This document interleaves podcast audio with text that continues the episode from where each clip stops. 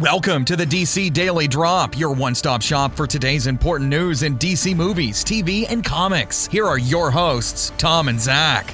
Welcome to a Friday, January 13th edition of the DC Daily Drop. I'm Tom. And I'm Zach. Today, we have got some interesting comic book news and um, also the big news yesterday dropped about Green Lantern Corps getting screenwriters. If you downloaded our podcast early, you might want to go back and check that because we added in a fun segment there where Zach kind of can't even speak because he's so excited as a Green Lantern fan. He just, yes, that was a very a real, raw, emotional response to that news. So you get you get to listen to how I actually felt because we had just found out about that. If you want to hear Zach go like uh, d- uh, d- uh for about ten minutes, that's really a great great listen. but so we've got our first real news on the follow up to DC Universe Rebirth and DC Comics. Um, there's going to be a Batman and the Flash crossover titled The Button. This comes out, oh, when was that? Was that March, April? I forgot that part.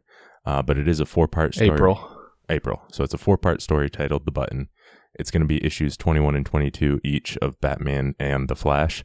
So basically, Batman and The Flash are obviously going to be teaming up to research this mysterious button. Yeah, it is a certain blood-stained smiley face button. Yes. So apparently, a, Batman found it, and then a year later, he's like, "Hey, we should look into this. Found this in my Bat cave. I wonder what this could mean." yep. So yeah, that's cool. Um, I'm really excited that they're bringing the Watchmen in and the Crime um, Busters. Sorry, the Crime Busters. um, bringing the crime busters in, and so this is obviously a good way to do it. And everybody loves Batman, everybody loves Flash, and so I'm I'm excited to see what they do with this crossover. Yeah, it makes sense to have a, a Batman and the Flash team up to do investigating. They're uh, obviously pretty good at detective stuff, I would say. Um, yeah, I'm I'm really curious to see how the Watchmen story fits into everything that's going on right now. Um, mm-hmm. We've been given some clues here and there throughout different comics, but this looks like we're really going to start to get some information on there. Yeah. And the the press release said there's a strange third party that might be involved that no one expects. Yes. but maybe someone expects it.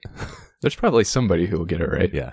Uh, so yeah, I think that's interesting, and this is kind of a the next big thing in DC Comics right now. Yeah.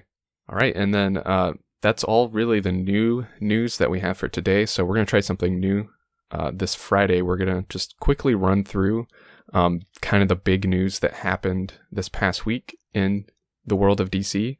It's a pretty then, big week. Uh, yeah, it was a lot of stuff happened this week. Um, so we'll run through those real quick, and then maybe uh, Tom and I will each pick one thing that kind of stood out to us and just talk about it for a minute or so.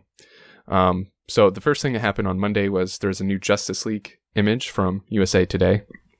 Yeah, and then I think that was also this that past weekend that all four DC CW shows were renewed, and we also got news of the Constantine animated series.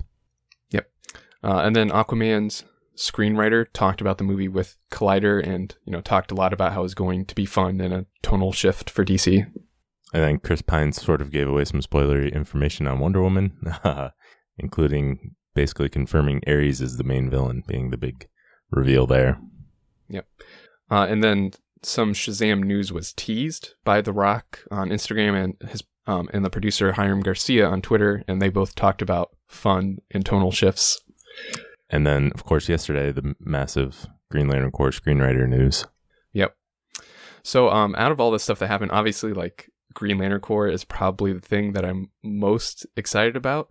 Um, but the one thing I think I'm going to pick, I think I'm going to pick the four DC shows being renewed on CW. Nice. Um, just because, especially Flash and Supergirl, I think they're really in their stride. I really like what they're doing. Um, and I think Arrow is getting back, and Legends of Tomorrow is a lot better than the first season. I think. Um, so it's just great that they have these this confidence in these TV shows, and they're willing to put their money where their mouth is. And um, it's great to see those shows keep going and to give you know the creators more freedom and more room to do maybe some bigger crazier storylines or to know that they have the time and freedom to do what they want. Absolutely. That's a huge, huge thing. I know a lot of people are excited. All those four shows will be back. Uh, that's obviously great news. I, I, I, would agree with you that the biggest news is probably the the Green Lantern Corps movie getting the screenwriters. Um, but we did talk about that quite a bit yesterday, and I think we're going to come back this weekend with maybe talking about that a little bit more in depth Mhm. and kind of what we'd like to see. Um, maybe tomorrow's episode will be about that. Um, but I, I would probably, uh, other than that, I would say the biggest thing is the Shazam news from The Rock. Uh, It's just really cool to see someone like The Rock so excited and invested in the DC universe, uh, and basically giving it his thumbs up. And um, I think that's great. He's he's going to be a terrific addition when he uh, when the Shazam Oh, yeah. movie comes around. I'm excited to see that film because I think it's completely different from anything we've really seen before in a comic book movie. You know, a little little boy who basically can say the word and become Superman. Um, I think that's something different and leads to a lot of fun opportunities. So I'm really excited and hope we get more news on that in the coming weeks and months. Yeah. All right. Well, that's all we've got for today. Thanks for listening, and we'll be back again tomorrow.